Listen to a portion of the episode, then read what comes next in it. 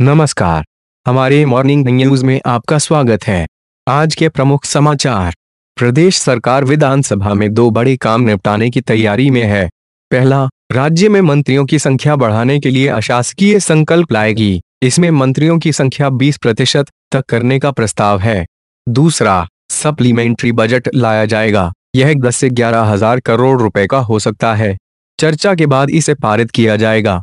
कल यानी सात जनवरी को दो वर्ष पूर्ण करने वाले शिक्षा कर्मियों के लिए संविलियन की घोषणा हो सकती है।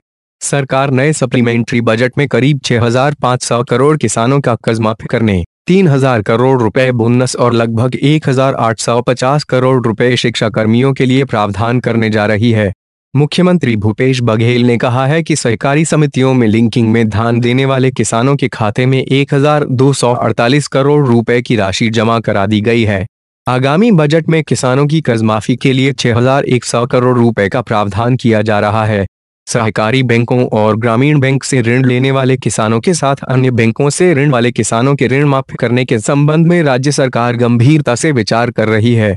शासकीय चिकित्सा महाविद्यालय अंबिकापुर में इलाज में लापरवाही के मामले में स्वास्थ्य मंत्री टी एस सिंह देव ने एक जूनियर डॉक्टर और दो नर्स को निलंबित कर दिया है। आज के समाचार में इतना ही। बाकी समाचारों के लिए जुड़े रहिए संघर्ष मोर्चा डॉट कॉम के साथ।